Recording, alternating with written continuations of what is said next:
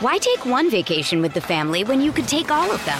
With Royal Caribbean, you don't just go to the beach. You visit a private island and race down the tallest water slide in North America. You don't just go for a road trip. You ATV and zip line through the jungle. You don't just go somewhere new. You rappel down waterfalls and discover ancient temples. Because this isn't just any vacation. This is all the vacations. Come seek the Royal Caribbean. Ships Registry Bahamas. With threats to our nation waiting around every corner, adaptability is more important than ever. When conditions change without notice, quick strategic thinking is crucial. And with obstacles consistently impending, determination is essential in overcoming them. It's this willingness, decisiveness, and resilience that sets Marines apart. With our fighting spirit, we don't just fight battles, we win them. Marines are the constant our nation counts on to fight the unknown. And through adaptable problem solving, we do just that. Learn more at marines.com. Another day is here, and you're ready for it. What to wear? Check. Breakfast, lunch, and dinner? Check. Planning for what's next and how to save for it? That's where Bank of America can help. For your financial to dos, Bank of America has experts ready to help get you closer to your goals. Get started at one of our local financial centers or 24-7 in our mobile banking app. Find a location near you at bankofamerica.com slash talk to us. What would you like the power to do?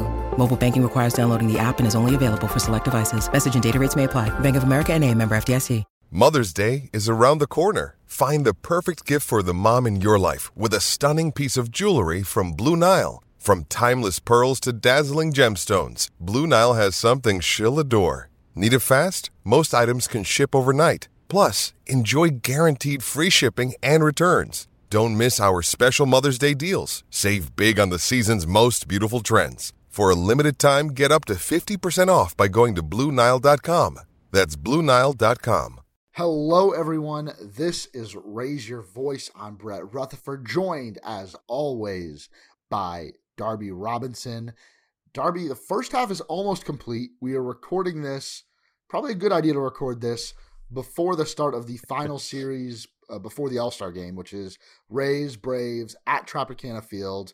Uh, for the first time this season, the Rays can say that they are going into a series against the best team in baseball, uh, which is the Atlanta Braves. I, I think like right now, I, have been thinking this for like two weeks, um, but I, I, think now like everybody is kind of confidently saying that the Braves not only have had the best first half, um, but are the best team moving forward. I think you would you would pick them over any team in baseball. Um, if there was a World Series played tomorrow or a seven game series played tomorrow, am, am I going too far in saying that? Uh no, they're they're far and away, I think, the best team. Just if you look down the list, I mean, the All-Star game, and we're going to talk about that, is not a um a, the best indicator of, you know, who's who's the best and and uh and all of that sort of type of thing. It's a lot of it. It's fan voting and whatnot and politicking, but the Braves have pretty much like the entire infield. they they have um a phenomenal catcher. They have a phenomenal first baseman, a second baseman that's on fire. Even their shortstop, they lost Dansby Swanson and now have like didn't miss a beat. And Ronald Acuna Jr. is maybe having his finest year yet. Mm. He kind of started a little slow, but now is just like absolutely on fire. Um, I mean, it's a it's a top to bottom fantastic team. The pitching staff is sort of rounding into shape as well. They're getting like contributions from, you know, some of the guys that maybe aren't as high up on like the stuff plus numbers, like Bryce Elder, who we'll see in the series. Then they also have guys that are like the the shiniest tools possible, like Spencer Strider, who's got like the best fastball, one of the top five fastballs potentially of all time in baseball by like a lot of like metrics, which is crazy. Um, which is good because he throws it basically like every pitch. Um, so it's a, it's a wild team, right? They they lost like Kyle Wright. They they've they've had some pitching injuries similar to everybody this year, uh, but they have absolutely just shown the quality of depth, the talent, uh, top to bottom. We're going to see our old friend Charlie Morton in this series, who's having a, a bit of a bounce back year. Last year was not his best. He's definitely a little bit better this year it's a it's a juggernaut of a team. The bullpen has been really solid. I mean, like this mm-hmm. is top to bottom. Like I, I don't think there's any doubt. What you have with the Braves, why they're the best team, and why I don't think there's really much of a competition right now for that title. Not not saying there's not a competition that they will win the World Series. We see the best team lose before the World Series most times, but mm-hmm. no competition in terms of who is should be the odds-on favorite is because they are not only deep, but they have like the high-end talent. It's not stars and scrubs or depth. It's stars and depth. Yeah. Uh, it, it's absurd, right? So they have these contributing uh, role players behind MVP candidates. They they have an MVP candidate at third, at first, at right field. Uh, they have pitchers who are Cy Young contenders, uh, deep bullpen, um, managed well, run well. Uh, that's a that's an impressive organization right over there. I count like six former Rays on this team too. Uh, Travis d'Arnaud, uh, Charlie Morton, Nick Anderson, who has reclaimed like some of his. Like he's a very different pitcher now than he was at his peak with the Rays, um, but is having a lot of success this year in um, their bullpen. Collin McHugh, Kirby Yates, um, and, and Ben Heller. Did he did he ever get in a game for the Rays? Does he count? I don't think he, he did not. He did not get. So he will not count on your immaculate grid because he right. was he was with the team. He got a paycheck, uh, but then went back down the next day and but he's been great. I mean, the the the command has always been the issue, but the stuff is amazing, and yeah, yeah. that that one was a trade. I will say though, can I just talk about like the Ben Heller thing? Because I know this has come up a lot on on like Ray's Twitter, and I've even joked about that about how like basically um they the Rays would really could really use a guy like Ben Heller. He could be a guy that like could really be in there. Like, why do we get just get rid of him for nothing? He is a guy that absolutely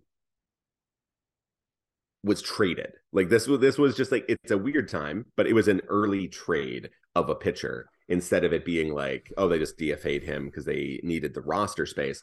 That yeah. one was like international slot money that like rated out to being pretty much like an actual real fairly legitimate trade and that's a trade piece they could also use at the deadline or just keep because international slot money is really good you can get guys like Wander Franco um, so that that one I just you know Ben Heller's been great, and I definitely think I would probably prefer him.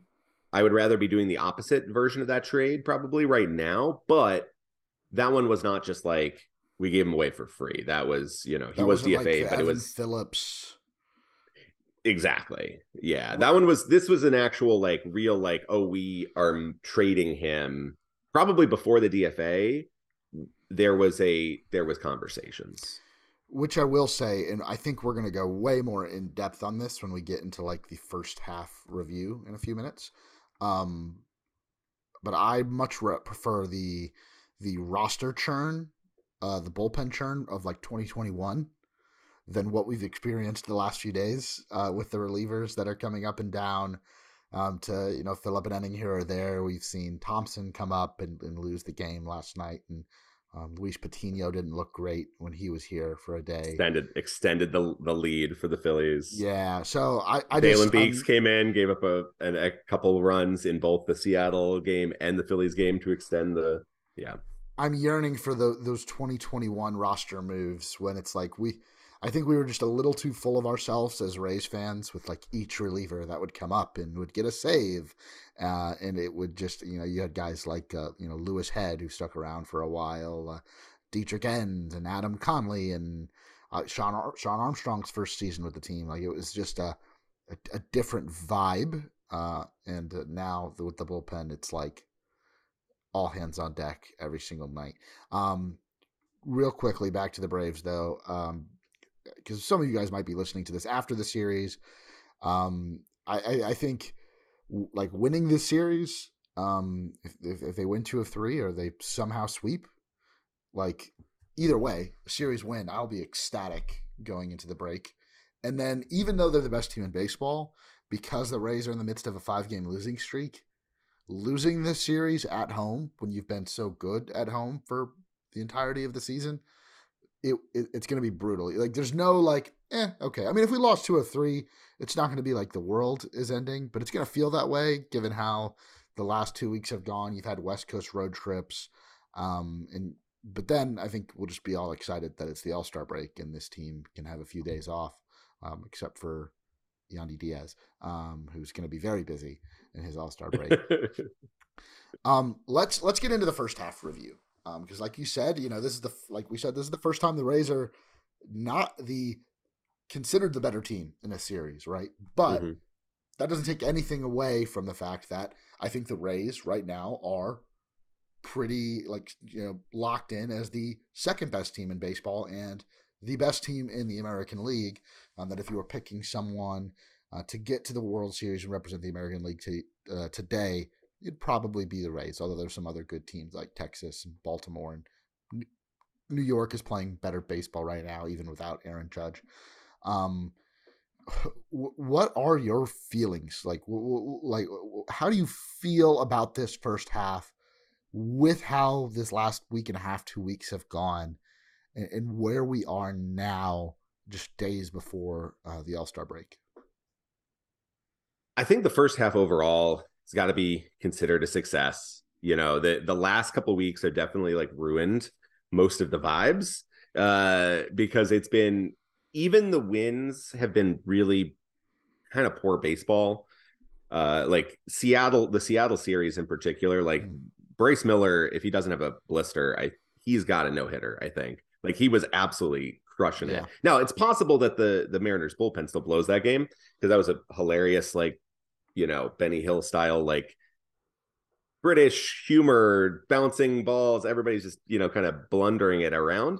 So, like, maybe that still happens. But, like, that was not a game that the Rays, like, outplayed the Mariners. It was a, you know, starter goes down, kind of a scramble bullpen game the rest of the series really rough. The Philly series really rough.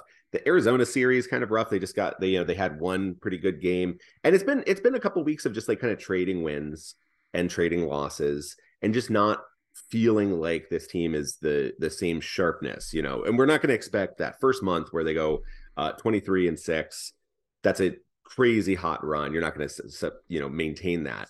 But what they have done is they they survived May went with winning baseball. They got through June with winning baseball. And so I think the biggest thing is right now, after a great start, they have done enough to basically put themselves in a situation where in the second half they can they can compete for the AL East, for the top spot, for a bye, And that's pretty much all you can ask for. While it's it's disappointing that they could have basically put away almost the uh the the the division uh, in the first half with like some keeping up some like really strong play towards the stretch, especially capitalizing on New York and Baltimore with some some injuries and some scuffling.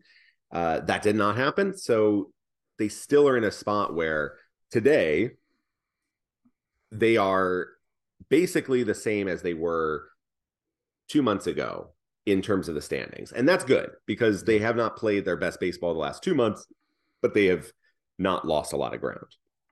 In fact, on May 1st, the the Rays were in first place and they had a three and a half game lead over Baltimore, uh, five game lead over Toronto, seven and a half game lead over Boston, eight and a half game lead over New York. Today, they have a four game lead over Baltimore. So they have gotten a half game up on them. They have an eight game lead over New York. So they've lost a half game there. They have an eight game lead over Toronto, who has fallen back to the pack, and an 11 game lead over Boston. So, two months that I think we have not played clearly as up to the same standards as that first month, still have basically lost no ground. So, sure, they had a six, seven game lead over Baltimore just a few days ago. Doesn't matter. They still have that same lead. And going into the break, that's going to be they'll have the AL East lead, and that's kind of what you could hope for coming into the season. So mm-hmm. they've done the hot start, they've maintained that. So even with some bad vibes the last uh like kind of month or so of the season of the first half, they've still done enough and won just enough to be able to get to this break and then hopefully come out on the other end. I it, we've seen a lot of regression, right? Uh, I, I think the way this entire team was playing um, for the first two months of the season, we obviously knew like they weren't going to win 120 games. Um, but you look at like the hitting numbers, you had um, Jose Siri, who had a 119 WRC plus and like 16 home runs. Um, or no, that's his season totals. I'm looking for his one second, his first two month numbers because I think those were even more incredible. Um, but since June 1, Jose Siri, 90 WRC plus. He still added six home runs. Like the pop is still there. Um, he's obviously still an incredible center fielder. Harold Ramirez, 87 WRC plus since June 1st, and that's with a 328 BABIP. Um, his strikeout numbers over 21%. Manuel Margot around 85 WRC plus since the start of June. That's fine for him. And I think that's kind of what we come to expect.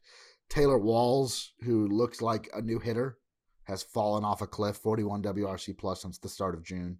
Josh Lowe, 69 WRC plus since the start of June, and a 35.1% strikeout rate since June 1st.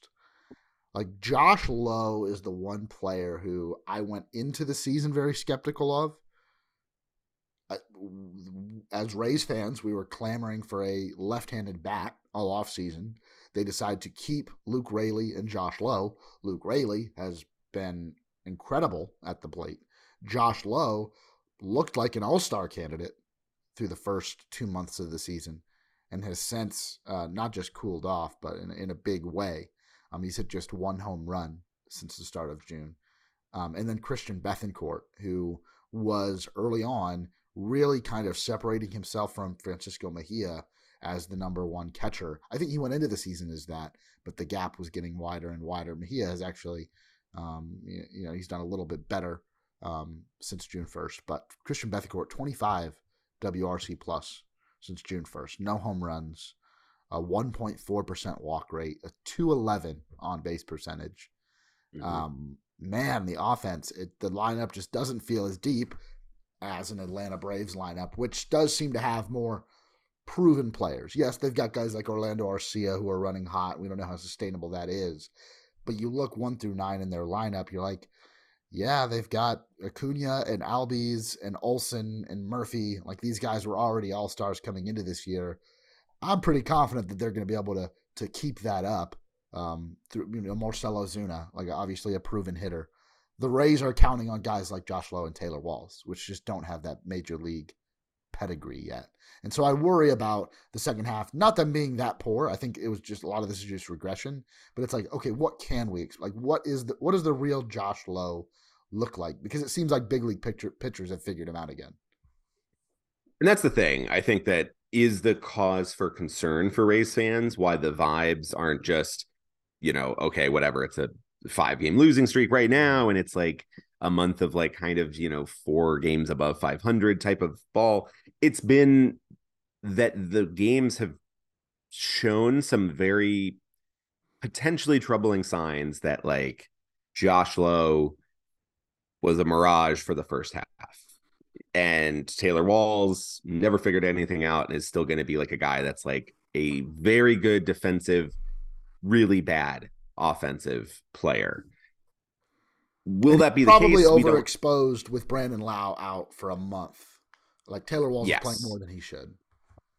Well, and that, but that's the thing though, is like we really don't know. I think the truth is, of course, going to lie somewhere in between. You know, Josh Lowe's hot start his kind of rugged, you know, absolute drop down regression. Somewhere in between, I think, is probably where those players end up. And it's just a matter of, I think, for Rays fans, especially after last season, especially with how it last season ended. September was such a brutal month. October, the two games there were were two of the most maddeningly frustrating games like anybody's ever endured.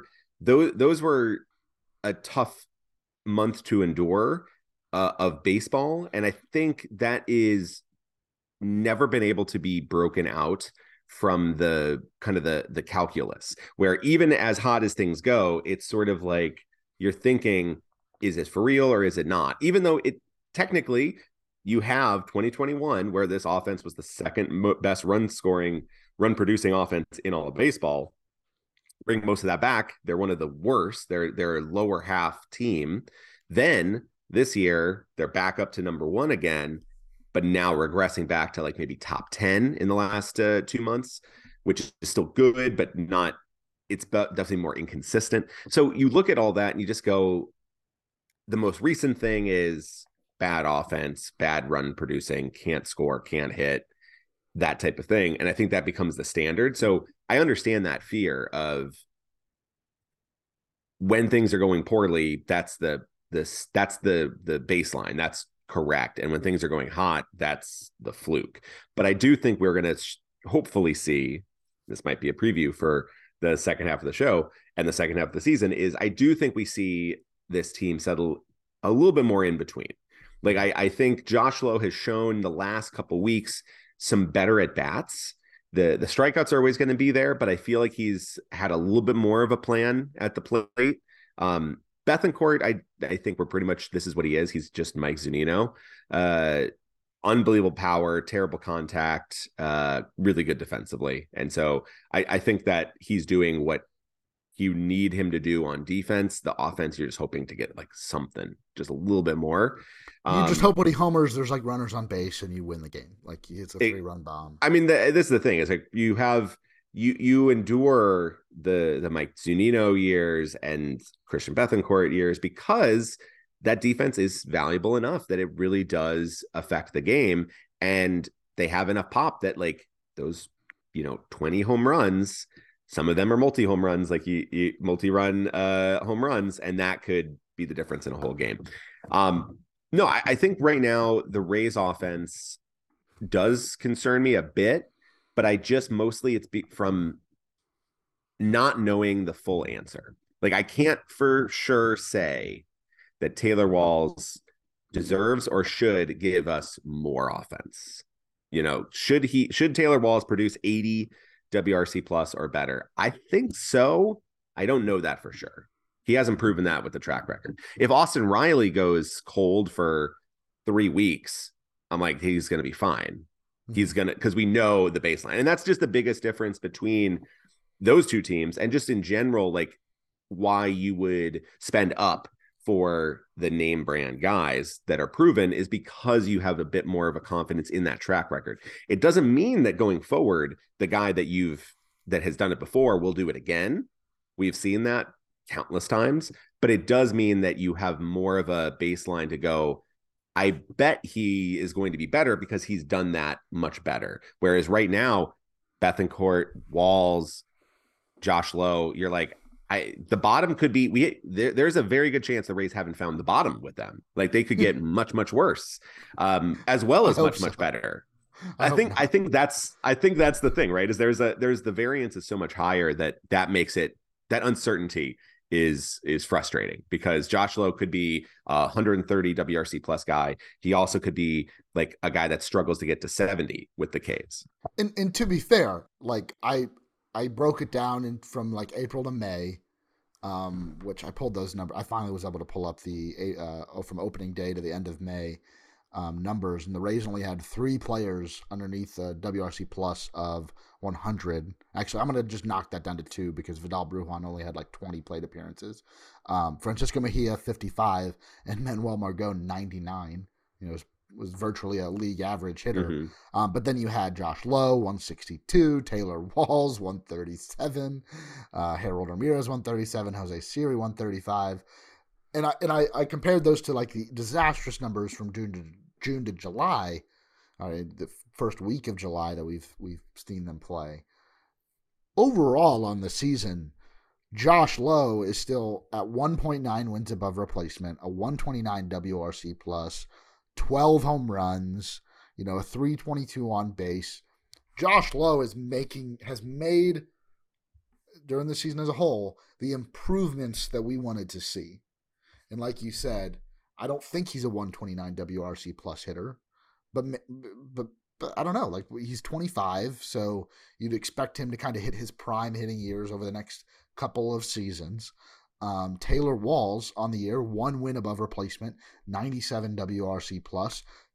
That's like all you can ask. Like that's all oh, you can ask for for your utility infielder, right? Yes. Like he is the second option at every infield position uh, for the Rays right now, and he has filled that role very well. And like the the the the, the, the least you can ask from a backup and that's what Taylor Walls is, and that's fine.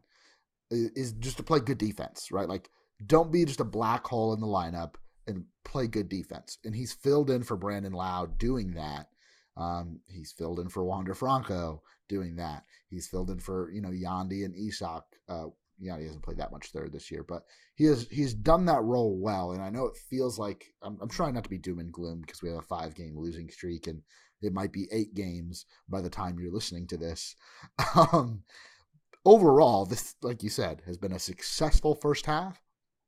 I'm just not convinced, but like those last few spots on the roster. And then even guys that have continued to run hot, like a Luke Raley, how, how real is that? Like he's still striking out over 30% of the time, um, 353 BABIP.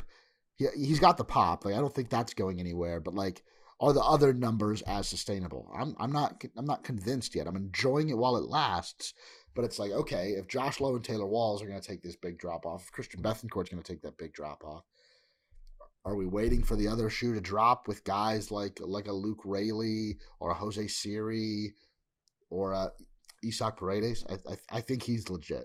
Um, but again, there's enough. There's enough in the batted ball. He's a very weird hitter, but like I do think he's. I Isaac Paredes, we we will have to do a whole other show about because he is one of the weirdest hitters in baseball. He's one dimensional, but also with multi dimensions in that one dimension because he somehow, some way has one thing he wants to do, and every pitcher knows it, mm-hmm. and yet he's still able to get to that. Yeah, more times than not, which shows that the other things he's doing, his batted ball, his um, his ability to spoil pitches as well as recognize pitches and draw walks, makes that so that pitchers that I mean, that's the thing that would probably has to be infuriating facing him because you're like, this guy only pulls. That's it. I just have to just not give him something that he can pull. That's it. That's the only thing he wants to do. That's the only place all of his hits go is this way. And yet he can spoil enough, get to the pitch, and then eventually somebody just doesn't slide quite enough. And then bam, it's like, you know, 30 rows deep. So I, I do think he has enough sample size. The rest, you know, I think you're right. I mean, like Luke Raley, we it's sort of found money there. It's very much.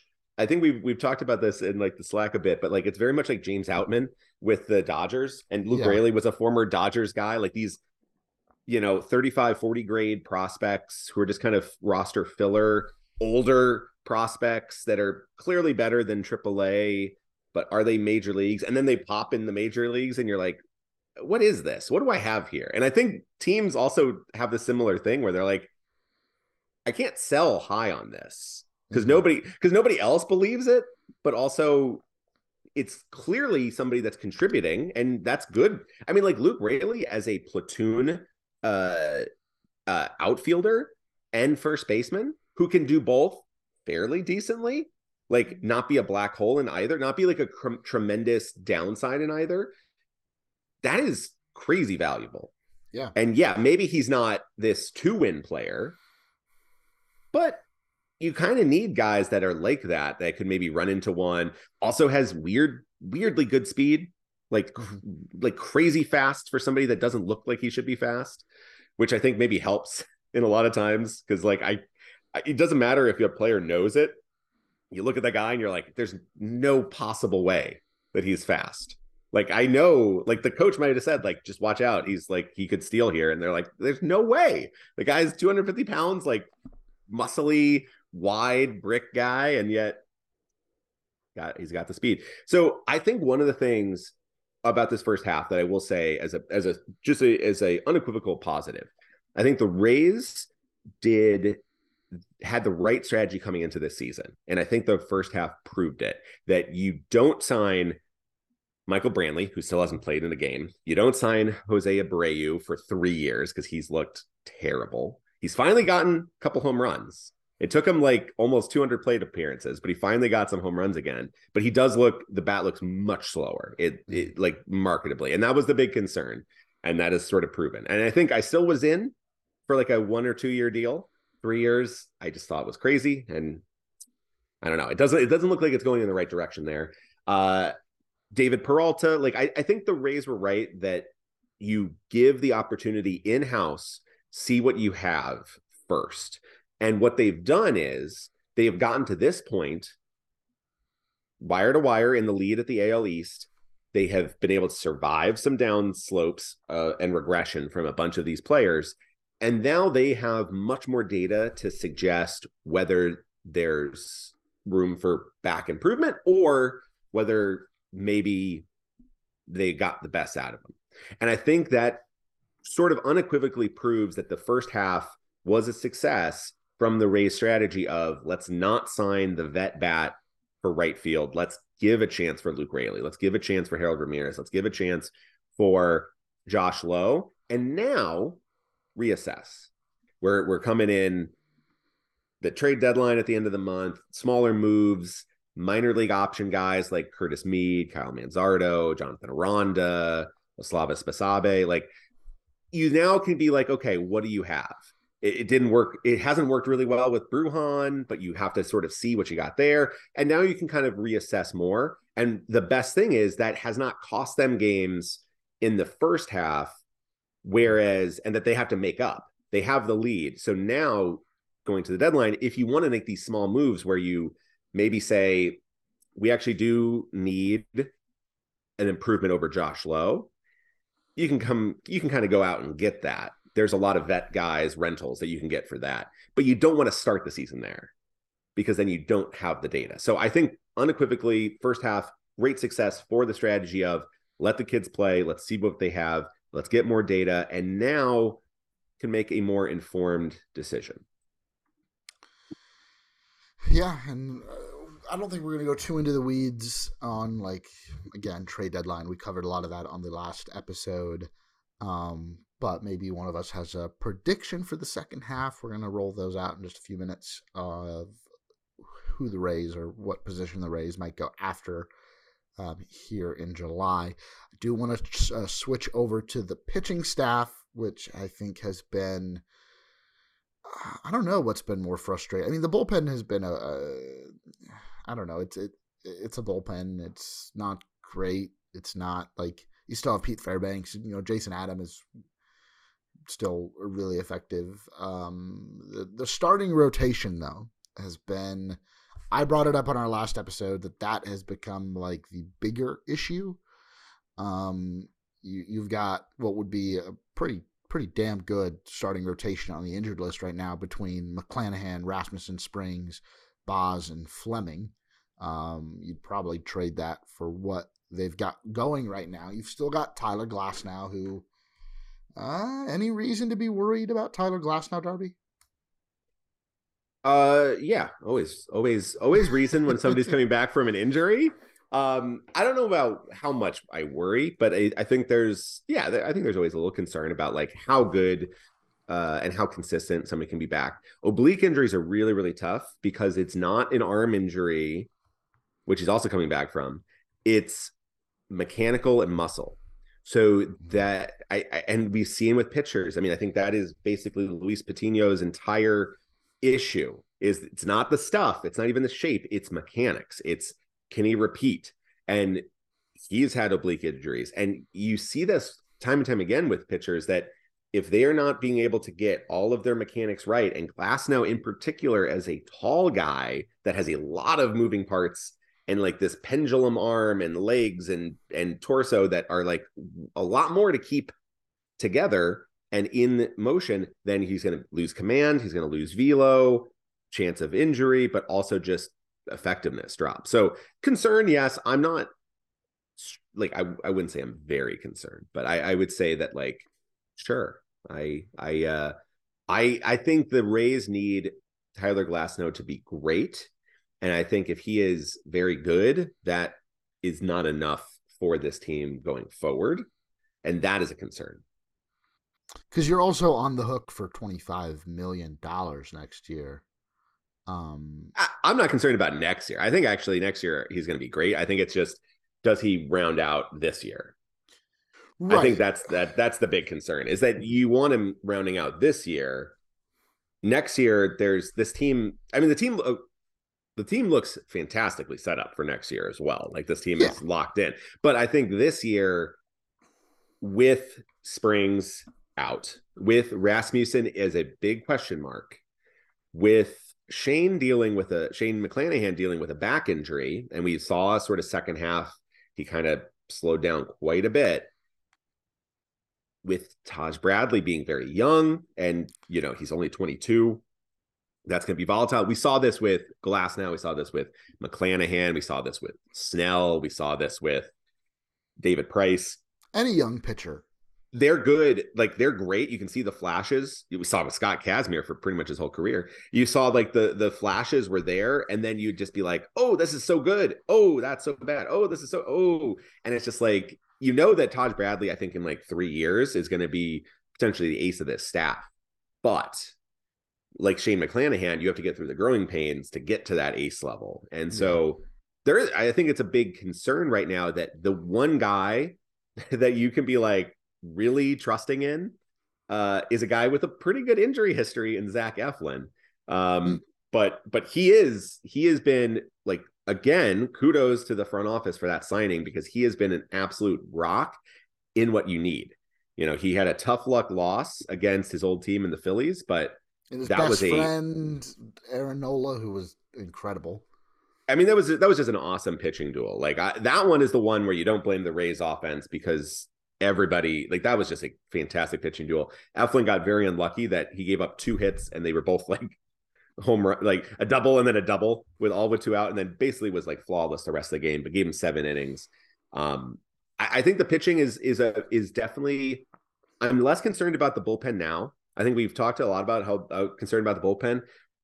Yes, the last few days the bullpen has had a, a, a the last spot in the bullpen has had to come in to be used, and they have all given up runs and all directly led to losses, which is super fun to be like, hey, Jalen Beeks is back. Here's two games where he's going to basically directly contribute to the loss. Hey, Luis Patino's back. All right, he's going to give up some runs to make it out of clutch. Oh, he's going to go down for Ryan Thompson. Immediately is the guy that gets the loss.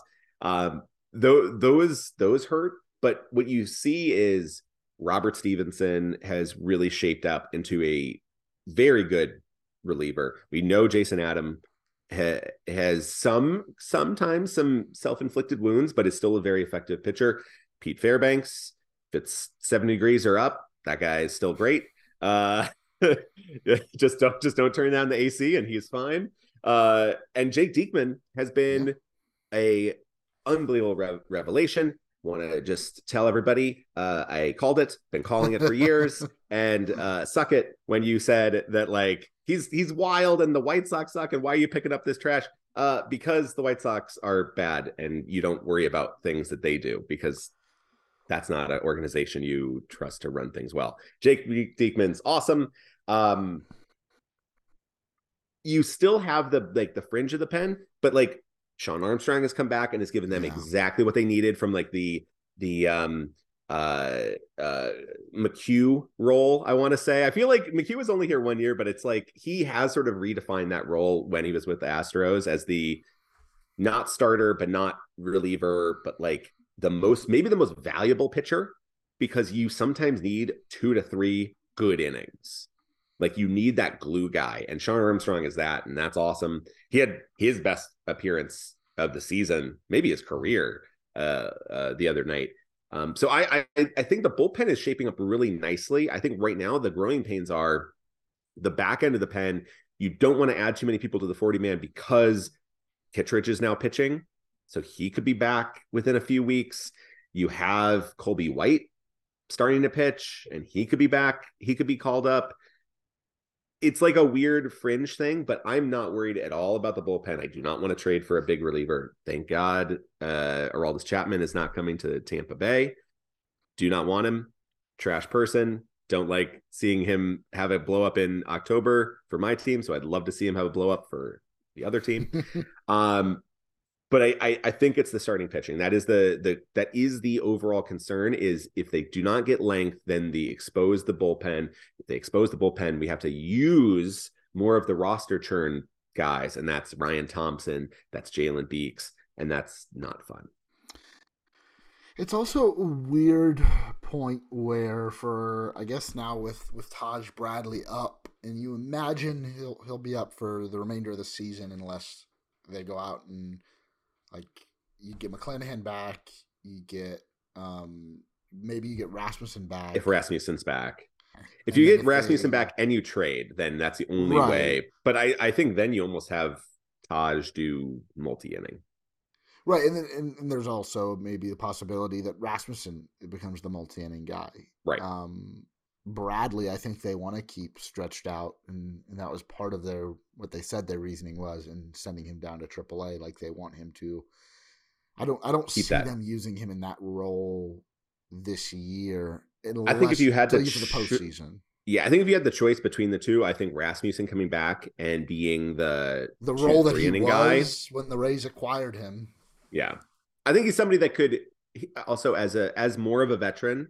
I mean, he's like what twenty six. he's like he's like barely the old man of the club, basically. But I think he he's been around a while. He was a four year college guy as well, or three year college guy. So he is a bit more of a veteran pitcher. He's been around a while, so I think he would be able to, I think, transition to that quite well and could actually really help. Um, you know, with with coming you know back from an injury. So yeah, I would I would be love if if Drew Rasmussen gets a good non-surgery surgical recommendation on this eight week checkup, that could be one of the biggest acquisitions for the Rays. Yeah, Because no matter however many innings Rasmussen gives you, that is a really good pitcher Mhm. to get back. And that would paper over a ton of the issues of just getting innings, collecting innings. Yeah, it'd be less innings for the Kevin Kellys of the world, the Zack Littells of the world, who are fine for their roles. Um, but Kevin Kelly currently, by the way, one, two, three, four. He's the fifth highest F WAR on Really? the the pitching staff. On the pitching Really? staff, interesting. yeah, at at nine, he just surpassed Jeffrey Springs, who was in the top five all the way till now. There is though because we did see Yonny Chirinos get lit up uh, the other day, and I was a big Chirinos believer. I mean, now he's like going to be thirty, I think, later this year. Um, he's still got a three nine five ERA, but the underlying metrics are not nearly as gross. uh, They're gross. Um, eleven point seven strikeout percentage, which is like by far the lowest of his career. He hovered around 20% um, his entire career before the injuries. Um, and, and now is just a different pitcher and, and not a great pitcher. Um, sure, he's the last guy in your rotation once McClanahan comes back. But there's no one in AAA that I would say I'm more confident in than Yonny Chirinos right now. So until you get a Rasmussen back or you make a trade, like he's gonna get a turn through the rotation. You know, that maybe they try to do more of a bullpen day. You've seen that you can get multiple innings from the Kellys and the Littells and like Robert Stephenson. So maybe you do just turn that into a we'll see if we can get three innings from a Shawn Armstrong or from a Zack Littell that day and kind of punt it rather um, not punt it because maybe punting it is pitching Yonny Chirinos. Um, but there's no one in AAA. Like you're, you, you Patino is a reliever now, and not Mhm. quite a good one yet, if he ever will be. Um, Cooper Criswell would probably be your next call. I'll take Yonny over Criswell. I think. Um, I think it's. A, I think you just flip a coin on that. one. Probably. I think they're. I think they're the same pitcher. I, I think yeah, yeah, which I think why Yonny gets like the benefit of the doubt. Yeah. Like he's been around for I think this is his sixth season with the you know, since he made his major league debut. Um but, but after that, I mean I don't you Elvin like, Rodriguez is the is the name. Elvin Rodriguez, yeah. Elvin Rodriguez is the name that I think is the most intriguing. Um, he actually has probably the best stuff. He could be very good. He's just coming back from an injury though, so I, I, I think he is a guy that you think about, but I Mm-hmm. would trust on the Rays that if they don't call him up to start, and instead it's Criswell and Yonny, I think that's probably for a good reason that he's maybe not like the stuff can be good in AAA, but it may not be like major league. So he's he's the one interesting name that if the Rays, you know, if the if we see the Topkin tweet of like, you know, Rays call adding Elvin Rodriguez to the taxi squad type of thing, that'd be like, oh, okay. I'm I'm tuning in for that start just to see. um, because he's looked pretty good in Durham, and I, I've liked. I watched a couple of his games down there, and there I think there's some there's something decent there. He's only 25, and he has pitched in the majors. I want to say like before the Rays acquired him, but yeah, he's not. Uh, yes, that's right. Uh, he's he's not somebody that I'm like. Just wait until we get Elvin Rodriguez up here. That is the key. That is guy starting game four in the uh, ALDS. Like that. That's not go that far, but it's like maybe that's a slightly better than Yonny. But I, I think you're looking at um, Yonny Criswell, Rodriguez. You're just saying like, wow, I wish Josh Fleming was healthy because I think that gives you slightly better than those three. Still not great, but mm. that's that is where, and I'll save it for second half of the show. Mm. But that mm. is that is where um, the Rays need to address. Yeah. All right. Well, I think we probably need to need to move into that. Uh, we've talked a lot about the, the first half of the season, um, and and yeah, while it might not feel like the best right now, um, you know, it was, it was a successful first season. So now uh, we're at the All Star break, and mm. Darby, you've got your great got my Seattle, sweat, my uh, which, by the way, incredible logo, incredible branding. What a what a the best All Star logo I've ever seen. Yeah. I, I I was at uh, the Mariners game last year when they unveiled the logo. We were we were there, and they had the big you know it's the big banner out in mm-hmm. right center.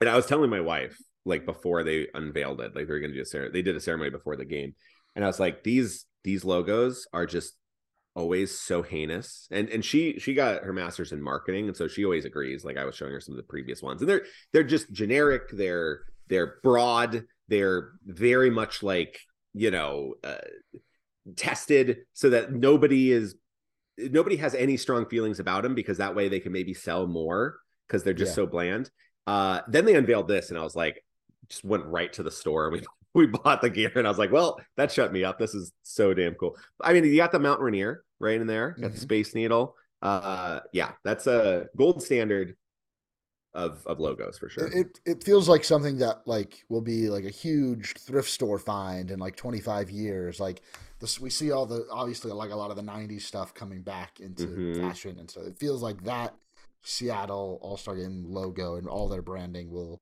um, you know, it'll it'll survive uh, the test of time. Um, totally. Also, the Mariners and, and everything. I don't I don't know really if it's the Mariners that do all the branding for this or Major League Baseball or collaboration, but like I was watching with with my girlfriend the other day when the Rays were playing Seattle and uh, you were there. Um, mm-hmm.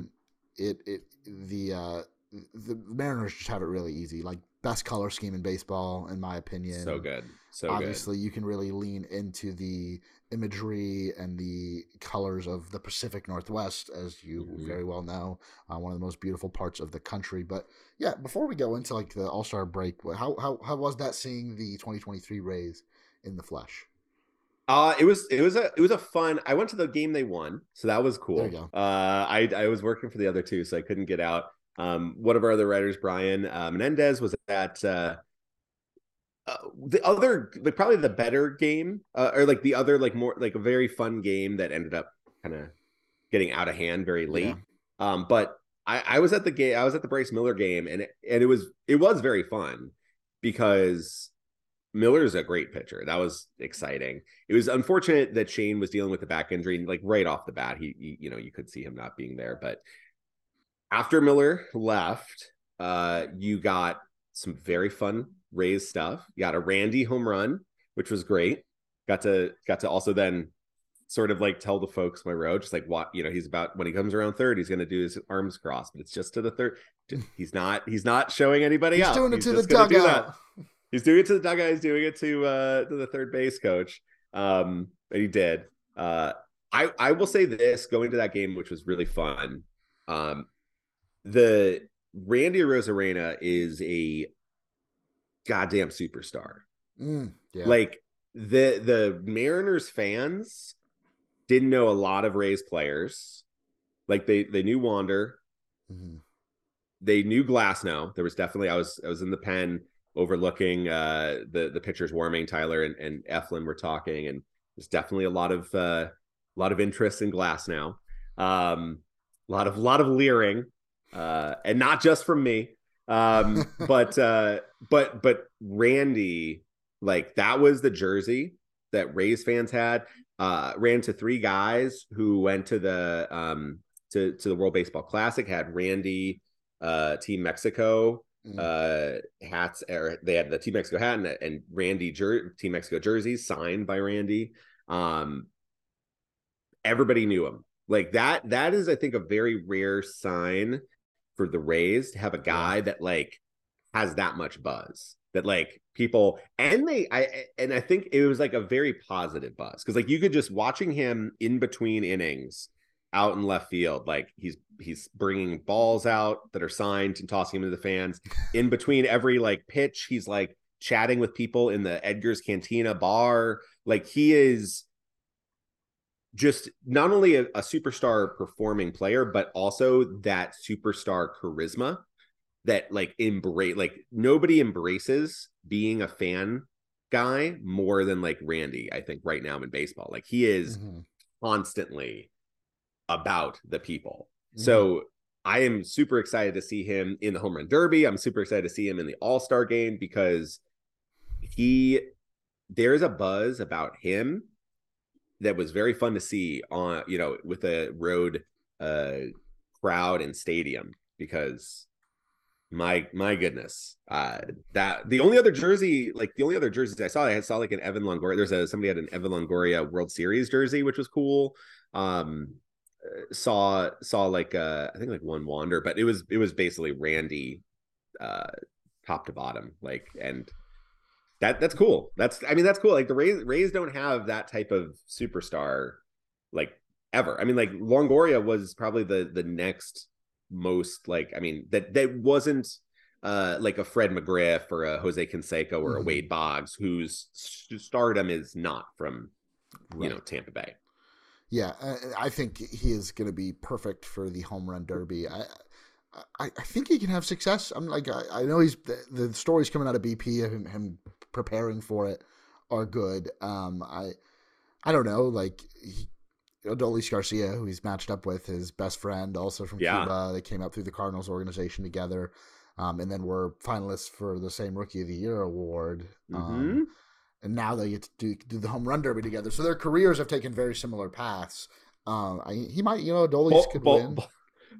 Uh, uh, the only difference is that the the Cardinals at least got uh, Matthew Liberatore for Randy, whereas they got nothing for Adolis.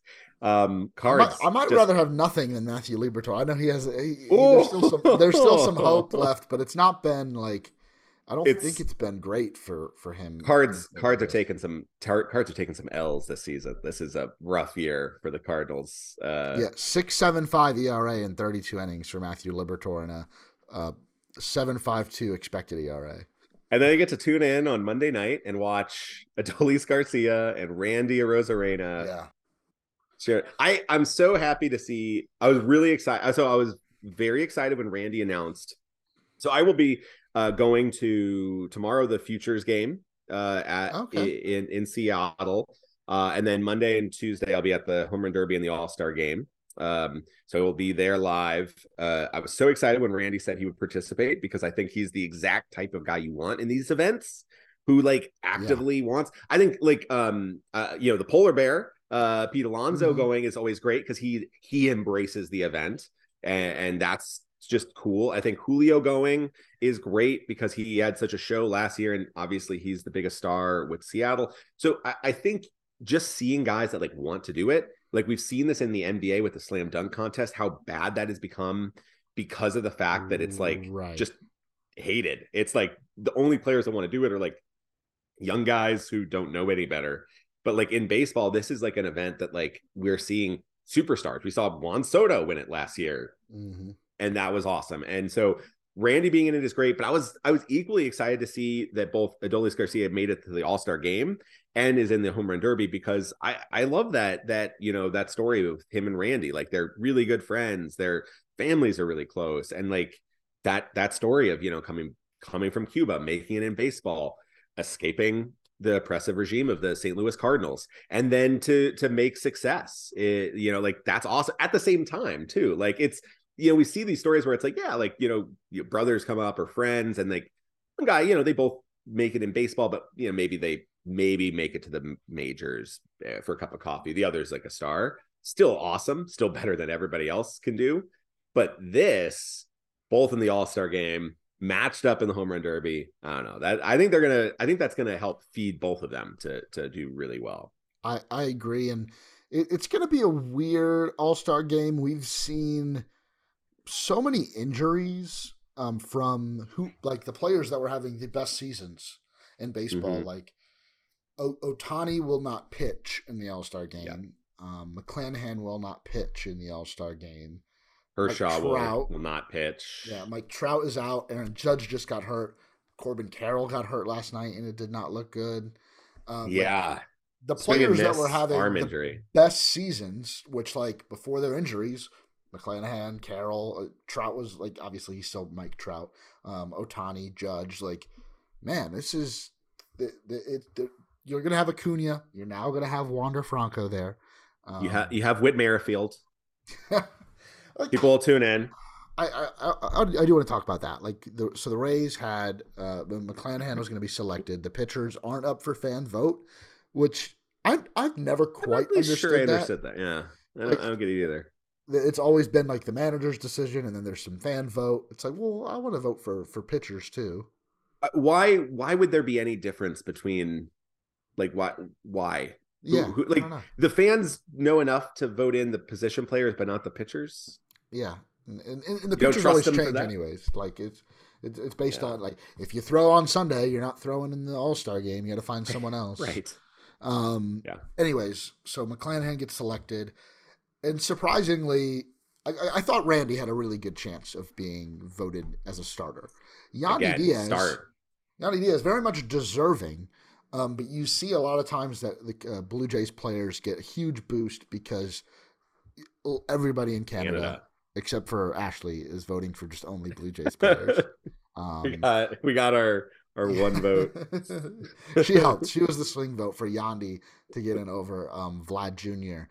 Um, the surprising snub that was not only not starting, although I think Bo Bichette like also having a very good season, very much deserving of a starting nod.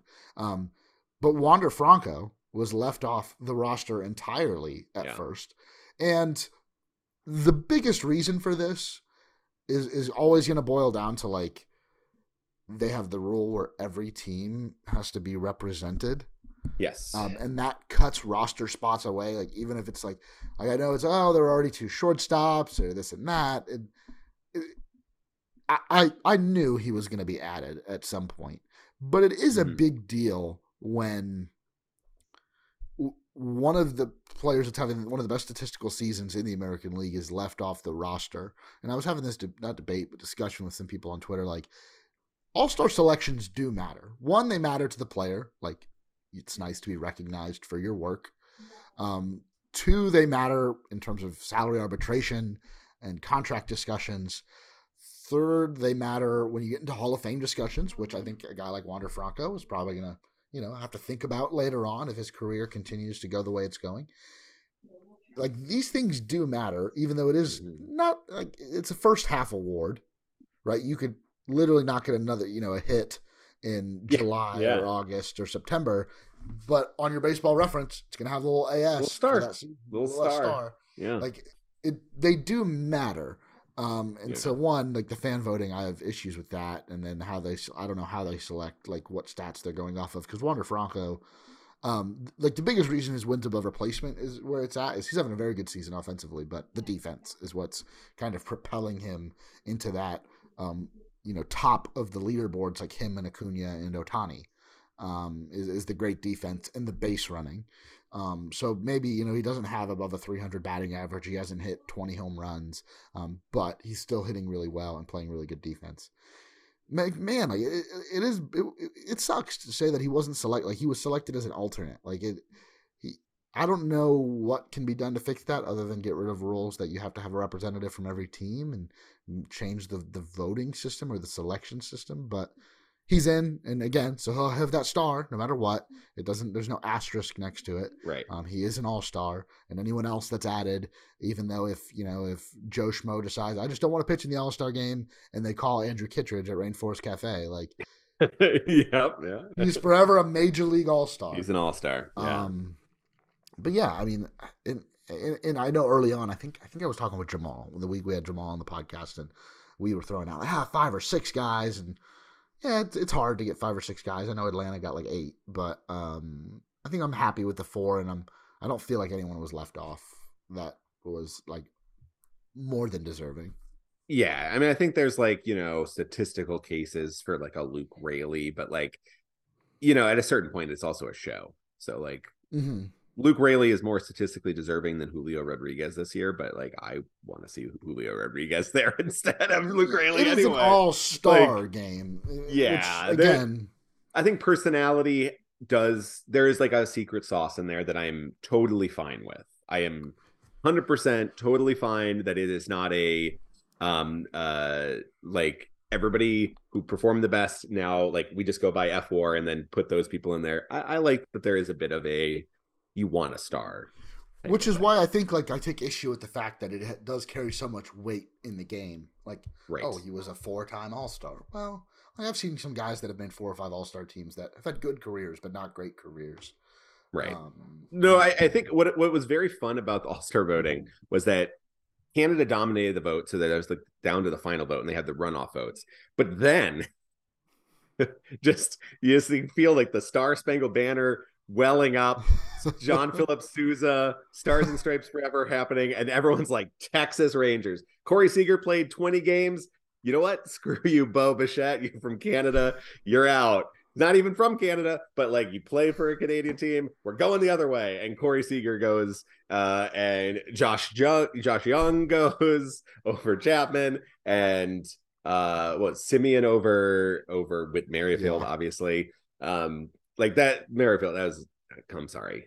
Does even Toronto like Whit Merrifield? Like, come on. so. Who wants this guy? He had two home runs like the other day. That was like the like. What are we talking? Nobody wants that. Like I get Vlad Jr. and and Bo absolutely is dessert. He should have been the one that started actually. Yeah, I agree.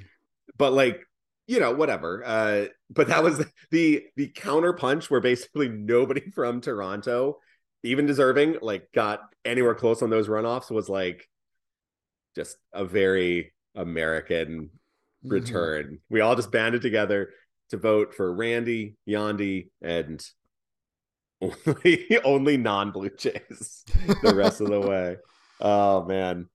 But Um, it's gonna be fun. It's gonna be fun. Yandy's gonna have a very quick thing. His his wife is scheduled for her C-section birth on Yeah. Tuesday morning.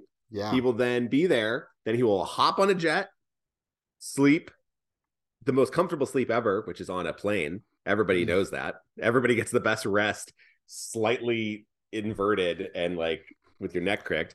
Land in Seattle, drive to the game, start the All Star game, probably play like an inning or two, then leave, hop on a plane, head back. What a 24 hour period. But it's Yandy's first All Star game. Who knows if there's another one? It does matter to the players, as we can clearly see. And Hmm, it, yeah. it's exciting. It's exciting that he'll be able to get there and be there. But, uh, but yeah, this is the, you know, the Rays have a couple starters in the game. The Rays will have the only their third ever home run derby uh contestant will hopefully Do you think he has a shot to win it? I actually so does he have a shot to win? I don't I'm not picking him to win it, but I do think he has a shot. Randy feels like the type of guy to take this very seriously. Whereas I feel like a lot of players go in and they go, eh, I'm just gonna do some BP and and whatnot. I feel like Randy is like actively somebody that seeks out the show. And I I usually just feel like if it's not Pete Alonso, I feel like it's a lefty.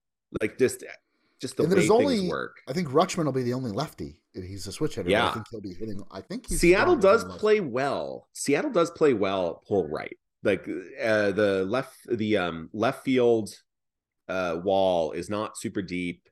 Uh it's not high. So that is not bad for righties. Still still better for lefties but not bad for righties. Yeah.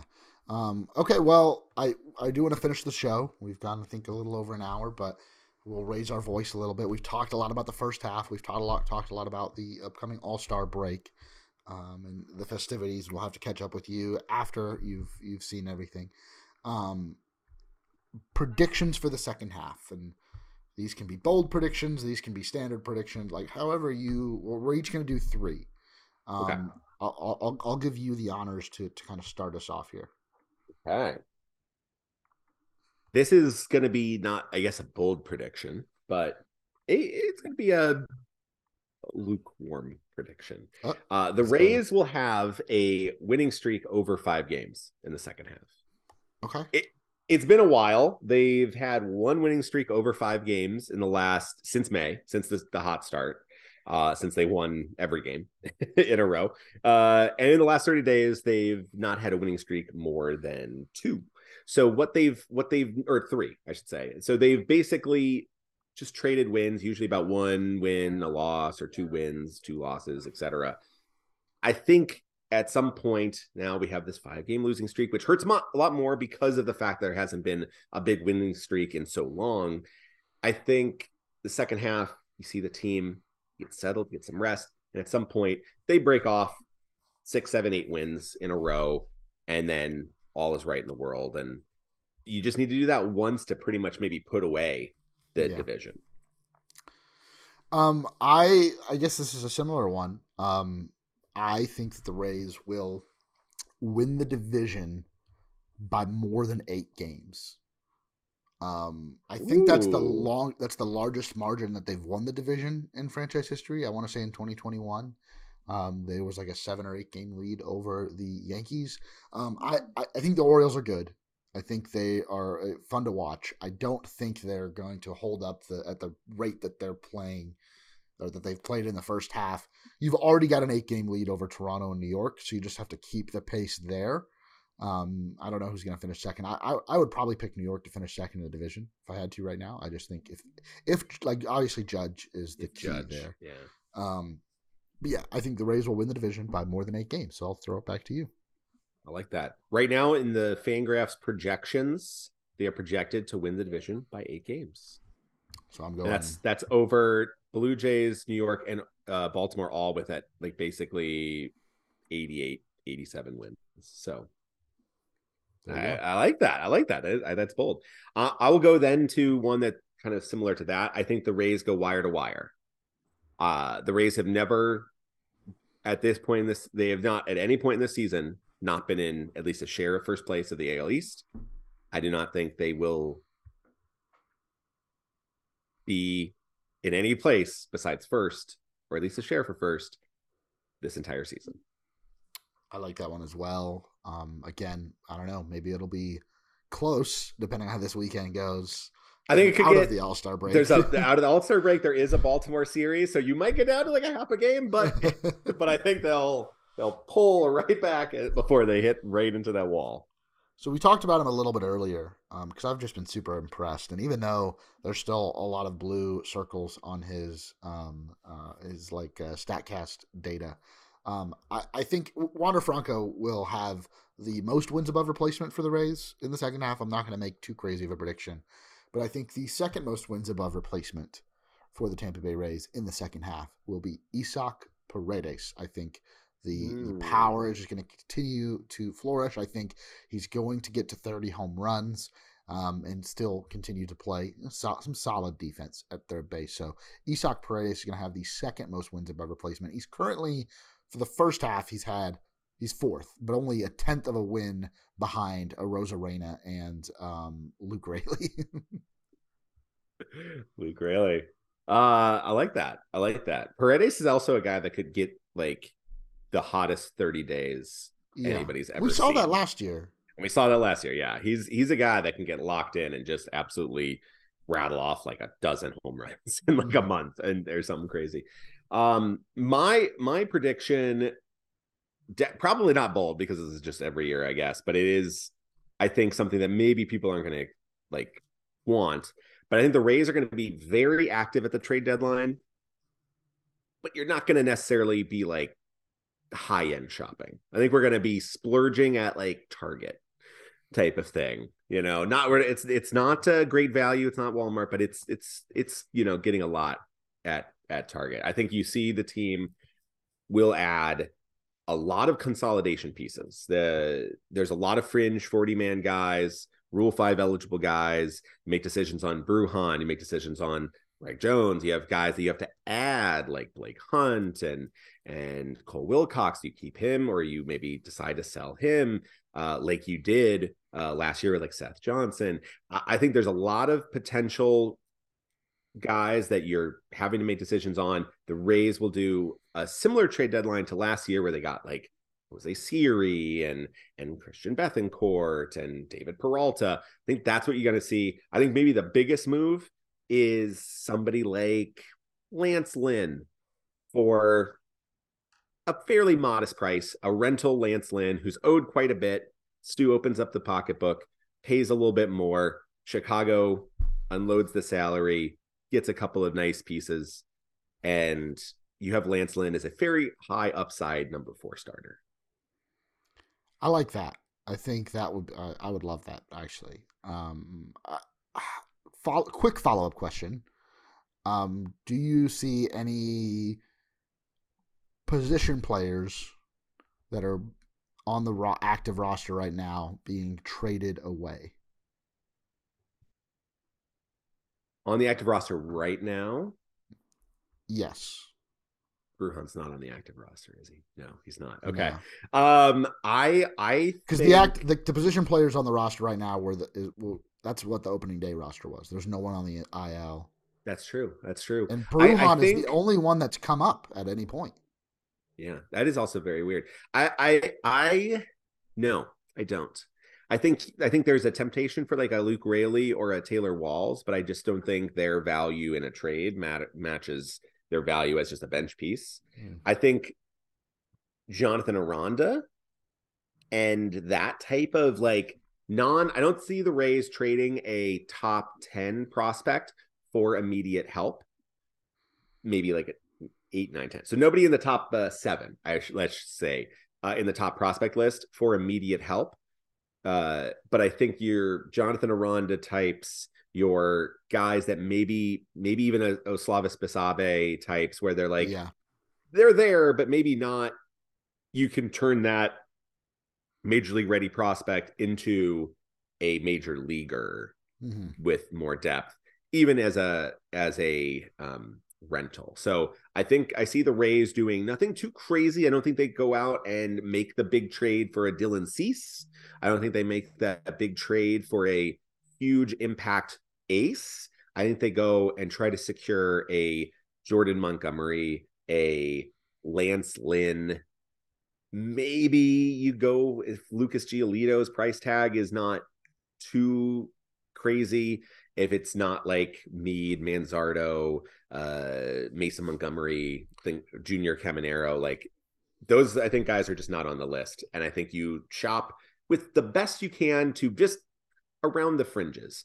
Yeah. You get potentially a Jordan Luplow type righty mm. to maybe improve over Harold Ramirez if if you decide to move the other way. You get a back end three, four, five starter to just give you another arm that maybe starts a playoff game, maybe doesn't, but just eats some innings in the second half.